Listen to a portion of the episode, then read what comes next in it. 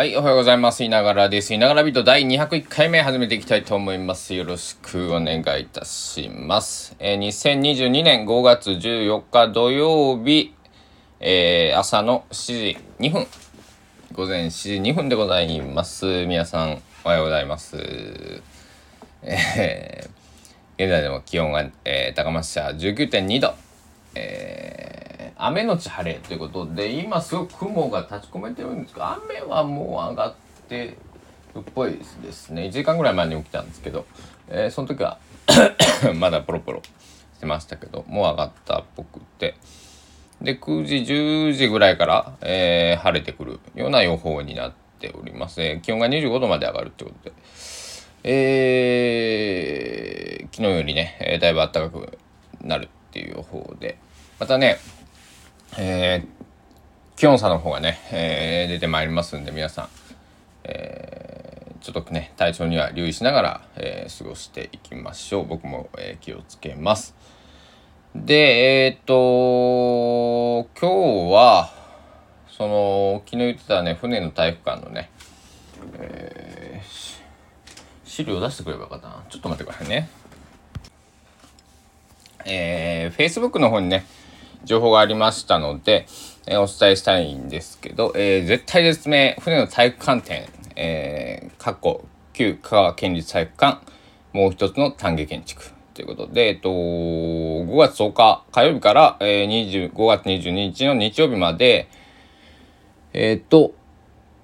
北浜有高松市、えー、これは何町だ？えーっと何町とは書いてない。高松市のえっと高松駅からまあ歩いて10分程度のところね、えーある。北浜町か。北浜有だから。北浜町。北浜有っていううんとね。えーまあ雑貨屋さんとかご飯屋さんもあるしなんか、えーまあしょえっ、とね倉庫を改装した、職業、えー職業じゃない商業施設があります。その中でえっとのえっとブックマルテっていうとこかな、えーうん、ブックマルテで、えー作品展示やっているえーあとワークショップもやっているでトークイベントは今日の、えー夜、えー18時か20時っていうのがあって、えー僕は、えー、とそこで、えーそこに参加してくるというところになっています。はい。で、えーそうですね。ねえーこれがねあのーなんだろうまあ県がねいろいろえーあだこうだこうすす練ってはくれてるんですけどあのなかなかこうね、えー県もお金がないで民間も案は出すけどそのある程度県がね、えー耐震とかやってくれないと厳しいと、えー言った話とかね、えーまあもちろんそうですよね、えー民間も今、えーそんなお金がね、えー投資できるようなとこじゃないしあのまずまず、えーそのまま存続させようと思ったら、えー一応直近一番新しい情報で200億円ぐらい、えーこう屋根がねあの船の体育館というだけあってあとまあ代々木体育館あの国立代々木競技場昔は代々木オリンピックプールとかって言いましたけど、えーあそこのちっちゃい版みたいな感じなんで見た目はあのこう天井が曲がってるんですね。でそことかの、えーまあ、屋根が落ちてくる可能性があるからっていうので、えーまずは、えー閉館というか、え利用停止になったみたいなんですけど、えーそれとか、えー、とものも耐震基準を満たした状態に、えーね、現在の適法状態、えにするには、え200億円かかると。で今円安とかもありますからもっと、えかかるだろうし、えというかお金があってもその職人さんがいるのかとかいう問題もね、えありますし、えじゃあ直したところでじゃあどれぐらいの利用者見込めて200億円を何年で回収できるんだで毎年の維持費もかかる点検費もかかる、えー、どっかがまた壊れたとかっていう、えー、ことも当然出てくるだろうっていうところで、えー、8年間まあ、えー、船の体育館は、えー、閉鎖されたままと、えー、いうようなのがざっくりした状況であります。はい。で、えー、僕はここに住みたいと、えー、突拍子もないことを言っているんですけども、えー、まああの、今はね、まだあの、その法人にしか、えっ、ー、と、窓口が開かれてないっていうのがあるので、えー、まあ僕はね、えー、例えば、えー、イーロン・マスクさんだったりとか、孫正義さんだったりとか、みたいに、えー、大金持ちで、えー、個人でお金を持っていても、えー、船の体感を買うとかね、えー、っていうことはできないと。いうところなんですけども。だからあのー、なんだろう。うんあのー、あれですね。えー、まあ今まだね、えー、船の体感っていうのは現存してますんで、えー、ねえー、なんとか僕もね、えー、微力ながらというか、えー、がっつりこう僕は一度も利用したことは前も言ったんですけど2016年の、えー、な何月だか4月だったか7月ぐらいで、えっと閉鎖になってるんで僕が高松来たのが2017年の1月1日なんでこう、船の体感が動いている、まあ利用されているところ見たことがないんですね。映像とか写真資料ですかね。えー、だから使ってみたいっていうのももちろんあるし、えー、えー、いつかここで、えー、ワンマンライブをやりたいっていうのもね、えー、あります。えー、そういう夢を持っている、夢とか現実にしたい。えー、でも現実にするには、えー、どうするんだっていう案をね、現実的にね、えー、案を提示し、そして、えー、実際にお金を動かし、体を動かし、頭を動かし、えー、やっていかなくちゃいけない。えー、で、もちろん、えー、お金が僕を持ったと、持っていたとしても、えー、僕は建築士でもないし、えー、その、なんだ、そういう、えー、大工さん的なね、あの能力、技術を持ってない。えー、ということは、様々な協力者の方たちがいるっていうのを、えー、まあね、香川の方たちはもう10年弱ぐらいね、えー、やられていると思うので、まあ僕はね、突拍子もなく、えっ、ー、と、もちろん案を言うのはね、えー、自由だろうとは思うんですけど、えー、もうちょっとね、えー、リアルに、えー、まあ今回のね、イベントに参加して、えー、船の体育館というのがどうなってているのかっていう、えー、今の現状をきちんともう一度僕なりに解釈をして、えー、してから、えっ、ー、と、まあ、仲間に入れてもらうというか、なんだろうな、えー、僕も船の体感は、えー、残したいですと。残すために、えー、何かできることはないかというところを探っていこうというか、えー、動いていこうと。えー、思っているところです。で、今日はね、まあ夜帰ってきてね、えー、いい報告がね、いい方、いい方が、まあまあ、今日今日何か物事が動くってことは、ね、ないと思うんですけど、えー、何か、えー、少しでもね、えー、こう、新しい前にね、進むことができればいいな、なんてね、えー、思っております。はい。というわけで、うーんと、今日の一曲、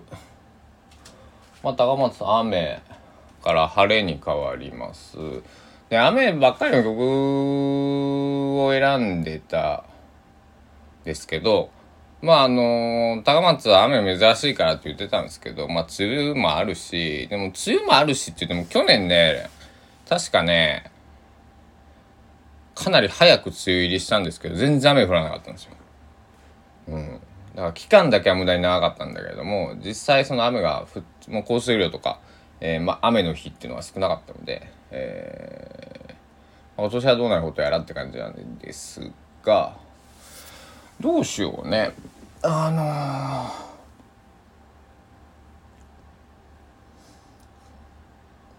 うん。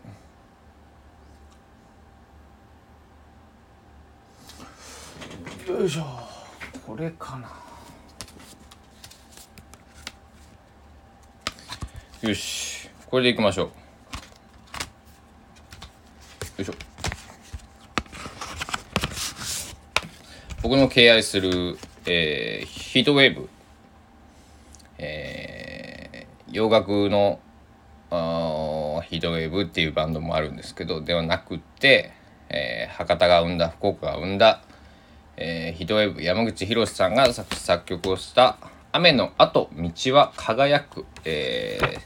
ー、1997年の「東京シティマン」っていうアルバムからですね、えー、10曲収録されていて8曲目に入っております。この曲はね、えー、えっと、僕らの音楽で矢井田瞳さんが出ていた時に、えっと、矢井田瞳さんの会の時に矢井田瞳さんが尊敬するアーティストということで山口さんと、えっと、歌われていたんですね。えー、それを見たのが僕多分山口さんの初めて知った時2005年とか、えー、それぐらいだったと思うんですけどでその後2010年の秋に、えー、本物の山口博士を、えー、高知県は中土佐町。呉振興ふれあい行進っていうイベントでね、えー、見るわけなんですけども、えー、まあ僕が出会った、えー、曲でも山口さんに出会った曲でもあるし、えー、ちょうどいいんじゃないかな。雨の後えー、朝雨が降ったけどその後道が輝くというねあのー、いい歌です。あの、山口さんの歌で嫌いな曲なんてないんですけども、えー、これこれいいんですよ。なんかあのいいんです。よ、うん、これはね名曲ですね。雨の後道は輝く。うん。こう言われてみれば当然のことなんだけれどもやっぱり なんというかそれを歌にできるっていうやっぱり才能というか、えー、やっぱり山口さんすごいソングライターだなとえー、改めて尊敬しますね。あのいろんな曲を、えー、山口さん何曲ぐらい出してるんだろうね。百数十曲えー、うんは出てると思うんですけどあのやっぱり物事の捉え方視点の捉え方がやっぱり、えー、今いるシンガーソングライターとはやっぱり一味切り口が違うっていうふうに僕は感じていてうんまあ杞憂な存在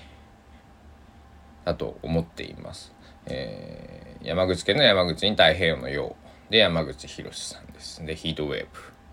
まあ、カタカナでヒートウェーブでも出てきますね。えー、と普通のヒート、えー、ヒートテックのヒートに、えー、ウェーブは波のウェーブですね。はい。というふうに喋、えー、っていただいたら出ますので雨の後道は雨の後点点はあの普通の日本語のあの丸と点の点ねドットじゃなくてねはい雨の後点道は輝く道は輝く丸あったっけ？ちょっと待ってくださいね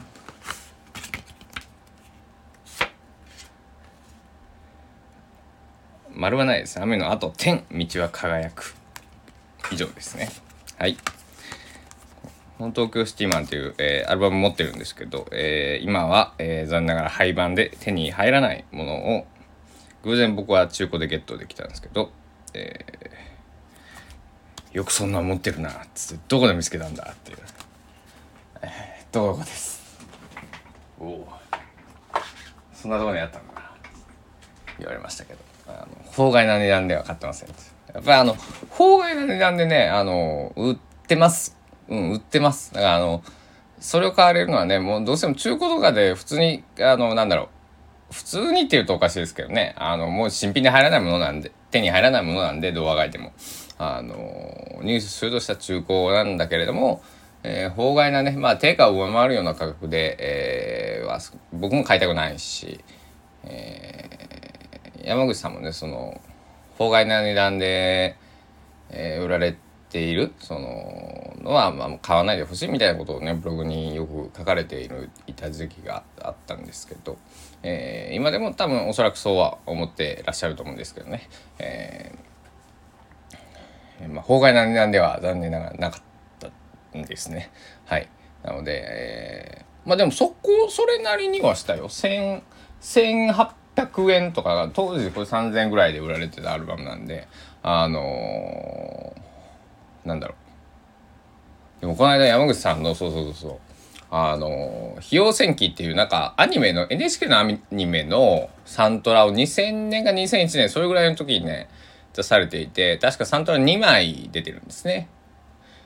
えー、当時多分2000とか3000とかで売ってたやつが、今8000円とかね、あの、ブックオフにあったんですけど、金のね、8000円とかついてるんですよね。で、あの時々ヤフオクとかそういうのも出るんですけど、本当にね、1万円とか、あのすごい値段ですよね。あのまあでもそれだけいい、えー、ものっていうのは確かに価値があるんですね。あのその費用戦記の、えー、サントラからは結構、えー、鉄腕ダッシュとか、えー、の中で BGM に使われたりするような曲がたくさん入っていて、あの皆さんも案外耳にしたことがある曲たちが入ってるんですよ。なのであのー、確かに、えー、非常に価値はあるんだけれども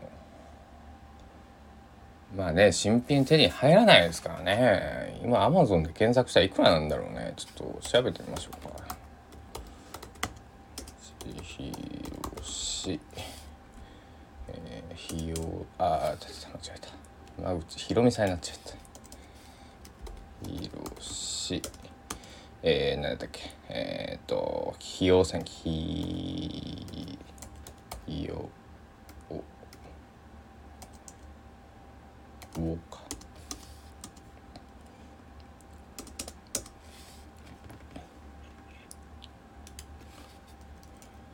サントラ出てこない。サントラああだった。あるんやけど。うわってしだってサントラのねちょっと待ってすごいね。えー、っとサントラク1の方が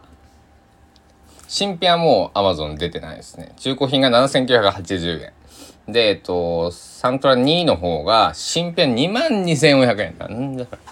えー、中古品7280円だから中古で揃えようとしても1万6000円ぐらい、えー、かかっちゃうとこれは困ったね。うん。でもそれぐらい、えー、これいつ出てるんだ ?2000、いつ、いつっていう情報はここで出てこないやつ。ねえ、あの、えぐいですよね。うん。うん、はい。あの、なんとかね、あの、こう、法外な値段じゃなく消えるね、えー、日が来ることを、えー、祈っております。というわけで、えー、今日の一曲は、えー、雨の後道は輝くっていうね、えー、ヒートウェーブの曲で、えー、をお届けしたいとお届けしました。それから聞いてください。えー、あれ？雨の後道は輝くってちょ、ちょ、ちょ待って。東京シティマンやから、サブスクで聴けないかもしれないこれちょっと待ってくださいね。えっとベストアルバムのやつがねちょっと待ってくださいね。の後道は輝くと。あああるある。よかったよかった。あのありますあります。よかった Apple Music にありましたはいえー、また、えっと、インスタのストーリーズの方では、えー、この、えー、スタンド FM の放送をシェアした後に、えー、毎日、えー、Apple Music のリンクを、えー、シェアしてますんで、そちらも、えー、要チェックの方よろしくお願いいたします。では皆さん、えー、今日も一日健康でね、えー、あらまた高松雨が降ってきました。えー、